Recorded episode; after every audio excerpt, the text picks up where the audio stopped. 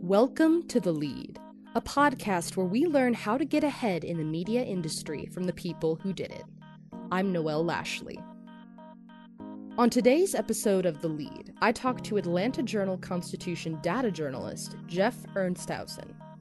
After graduating from the University of Pittsburgh in two thousand eight, Ernsthausen joined the Federal Reserve as a research assistant and later as an economic analyst. He decided to change paths in twenty twelve and held editorial internships with Harper's Magazine and The Nation. He joined the A J C in twenty thirteen, where he became part of the team that conducted the award-winning investigation into doctors and sex abuse.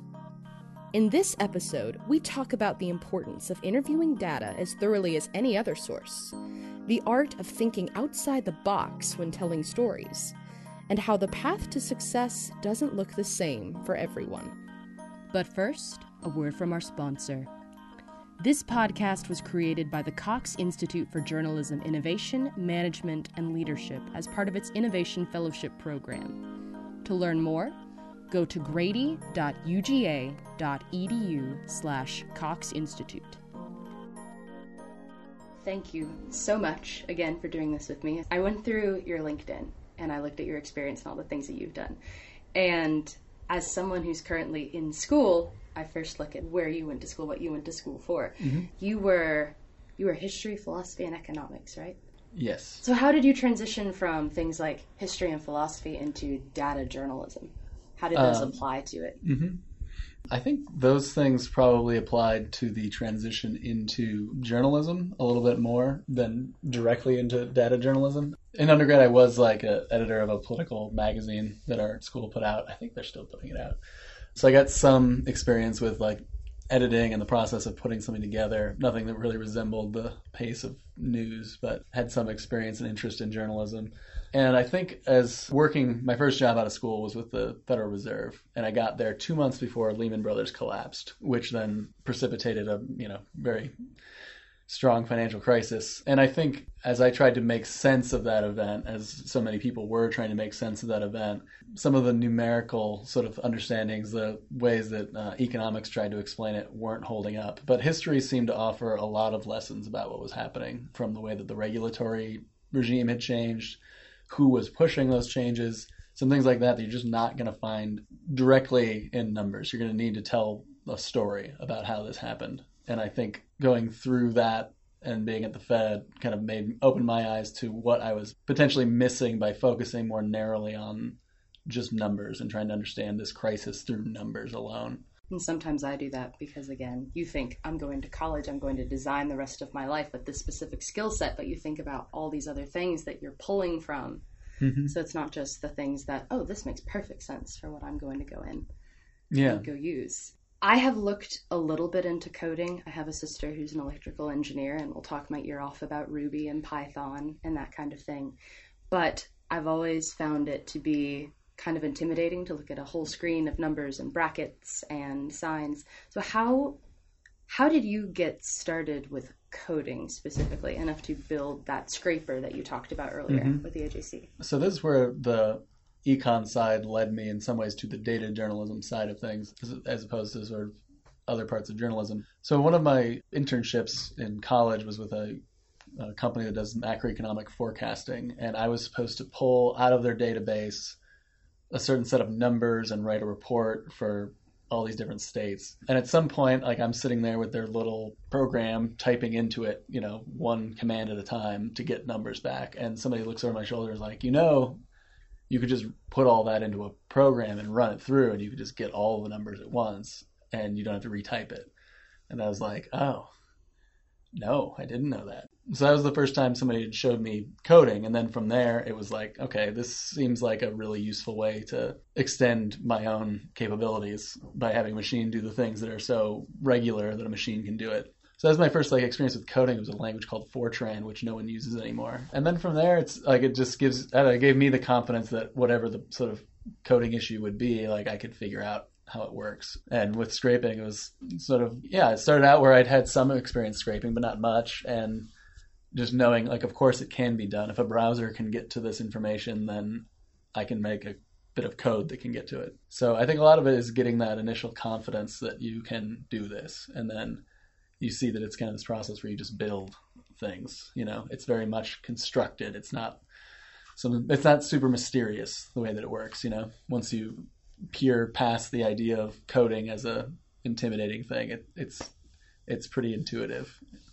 It's like building a cabinet in some ways. When I'm talking to my classmates, we all have the joke where you came into journalism to not do numbers. I know my professors have said that a couple times in classes, just making fun of us. But especially after looking at the stories that you've done between the A J C and doctors and sex abuse and just the examples that you were showing us earlier, it really seems like the data can unlock those deeper stories. Weren't you going through one hundred thousand different files when you were trying to narrow it down for the, the sex abuse story? Yeah.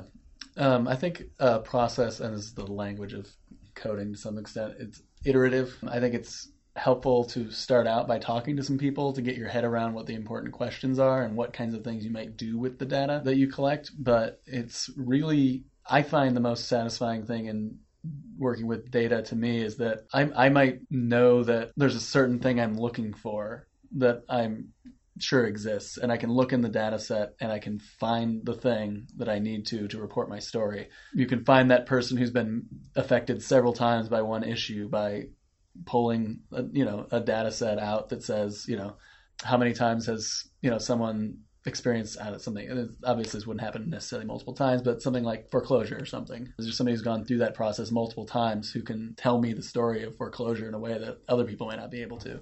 So then you can also find the subjects of your stories a lot of times in a data set, and you can ask some questions to kind of guide you more clearly or more quickly to that source than than other processes sometimes. And I think that's some of the coolest stuff you can kind of do with data that I think relates it back to what we're all kind of, what may have interested most of us in journalism, which is these really compelling narratives. And thinking of the different tools we can use to find those narratives. Yeah. And how to tell it creatively. Mm-hmm. How did you transition from the Federal Reserve into the A J C? Yeah, there, there was a good year in there that separated those two. The probably the, the thing that helped me make that transition, I took some time off after I worked for the Federal Reserve. I definitely left that job and did some things that I wish I'd done when I got out of college. Like I spent a couple months in Europe and was, you know, just like traveled and did all that. Did all um, the fun stuff. Yeah, I did all the fun stuff. I think I lived on a farm for a little bit. It was fun. I ended up getting some internships. Uh, I interned at Harper's and The Nation, and that sort of guided me back into into journalism. I'd also, at that time, applied to several other things, and easily my life could have gone a different direction. But I ended up getting those internships, and they gave me the focus and got me the foot in the door that I needed to be, you know, able to apply to some places like the A J C. Do you think it would be better to try another more intense internship after you graduate, or just try to go immediately into the working world? Because like you just said, you had some things you wish you'd done or a, a couple steps you'd wish you'd followed between mm-hmm. those two. I think it's going to be different for everybody, like what pressure they're going to be under. Sometimes I think people get caught up in trying to go to the biggest place they can go to. And I think there's a benefit in thinking about what you can learn in a smaller place. Um, that you may not have the opportunity to do. I mean, if, for example, I think a lot of times if people end up on really big, there's really big, you know, for instance, uh, data viz teams out there. And if you end up on those teams, likely your role is going to be really specific. You're not going to necessarily get to do the sort of general gamut of things one might do in data journalism or gen- generally in journalism. So sometimes smaller places can give you the chance to like figure out what it is that you really want. And so a position that may not be at the biggest place possible or the national outlet or something may give you the time to develop and figure out what you really want to do. And you'll get to do the kinds of projects that may get you where, if you really determine to go to a national outlet or something like that, may get you there. They might use you more. It's yeah. Like some of my experiences at smaller places, they weren't the bright, sparkly star that a lot of people reach for, but they threw me into it. Mm-hmm. And as far as data journalism is concerned, it's learning those processes and learning how you can apply them on a wider scale. Mm-hmm. So how do you think that we as journalism students can kind of change our attitude toward numbers mm-hmm. and be more open to, hey, maybe I can figure this out. Maybe I can learn how to do that. That is a question that I imagine people have thought about on like math anxiety studies and things like this. You know, on the one hand, there's the stick, which is like people are going to, I, I remember uh, one of my econ professors once told me this, who was more of somebody who would like to say, let's, you know, come up with some statistics, but, you know, just describe the situation. Don't necessarily have to put everything into an econometric model and get statistical significance to be valid. But he also said you have to know how to do that stuff because otherwise somebody else is going to come into the room and beat you over the head with it. I think there's an equivalent in journalism where you don't want somebody to be able to, if you're interviewing a source and they've got some numbers and you're not prepared to grill those numbers or interrogate those numbers, they can make it seem super official.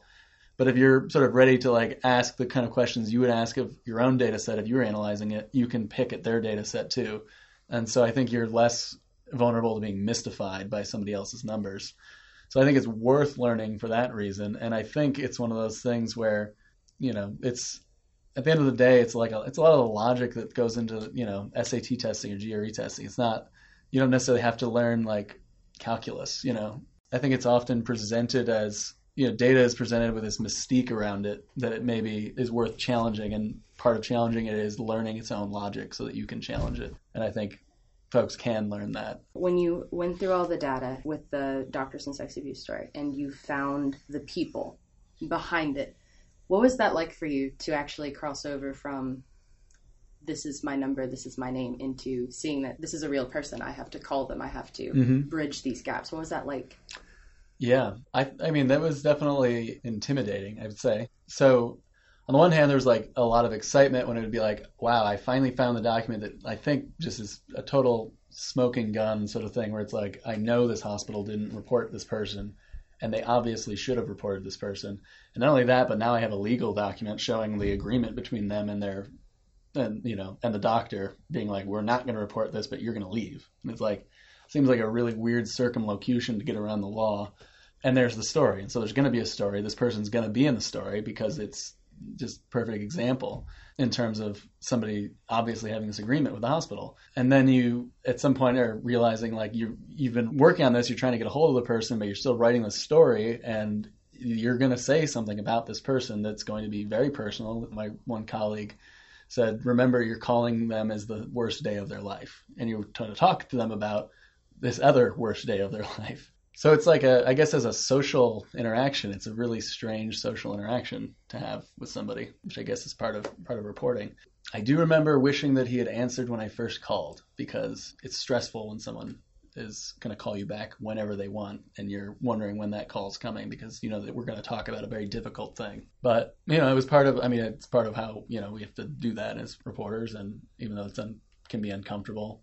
But when we finally talked, I, I found that very quickly that went away and the need to kind of ask questions and get somebody talking and hear what they have to say, you know, takes over. That's so. Just interesting to think about, especially when you're going through data, if you're looking at such a controversial thing, bridging the gap between, okay, I've analyzed, but now it's time for it to become real and it to pop into their life. Yeah, and the sort of adversarial interview is, I'm, there are people who could tell you more about that than me who have done a lot more of them than I have. I'm, you know, still... But it's interesting to look at the combination of you're looking yeah. at the numerical, you have the moral, and then you have the ethical all coming together in yeah. this one moment in this story. Yeah, and you really don't want to, you know, while you want to ensure that the world, you know, maybe knows about something like this, you also don't want to, you can't mistreat that source in some way, and you want them to feel like they have been fairly treated. And you want to make sure that they, anything they have to say that might run counter to the narrative that you're writing, you want to know now, you know, and not later. So... it's like the most necessary interview. It's a balancing act. Yeah. And I think you said your interest is in T V. I do love my broadcasting. Yeah. So you'll get to do it with three other people in the room.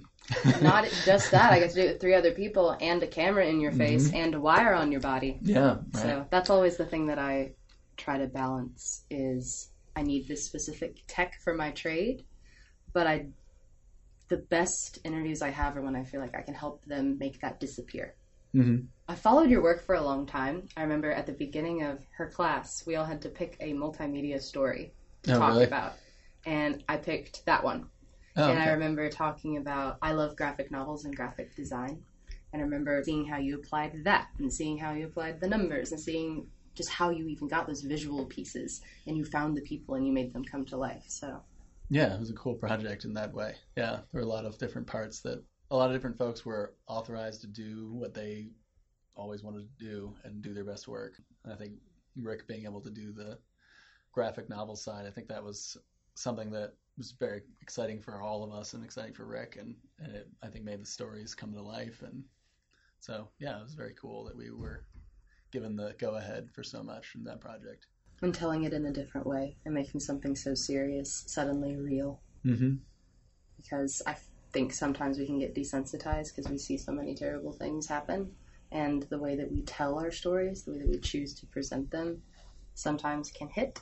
And then people realize it, and sometimes they just, they don't click. But that one definitely seemed like it hit so many people. So I'll be really interested, like the question in class earlier, to see like, what is the follow-up for that? Yeah, we've heard from, we heard from a lot of people in the course of it. And there's been some legislative action in a couple of states and a couple of states responding by increasing their transparency. So, and um, some of the industry sort of representatives reaching out to us. So it'll be interesting to see how things might evolve in response to this. I think the, these stories will have a longer life than a lot of stories do because it's sort of one of a kind in what it, in the way that it touches on this issue. And it's not an issue that is probably going to go away. Sadly, but true. Yeah. Thank you for taking the extra time to do this and sit down with me. Yeah, no problem. Thank you for listening to The Lead. This episode was produced by Nate Brammel and Noelle Lashley, with special help from Keith Herndon, director of the Cox Institute at the University of Georgia. For more episodes with media leaders, go to soundcloud.com slash the lead podcast or find us on Twitter at the lead podcast.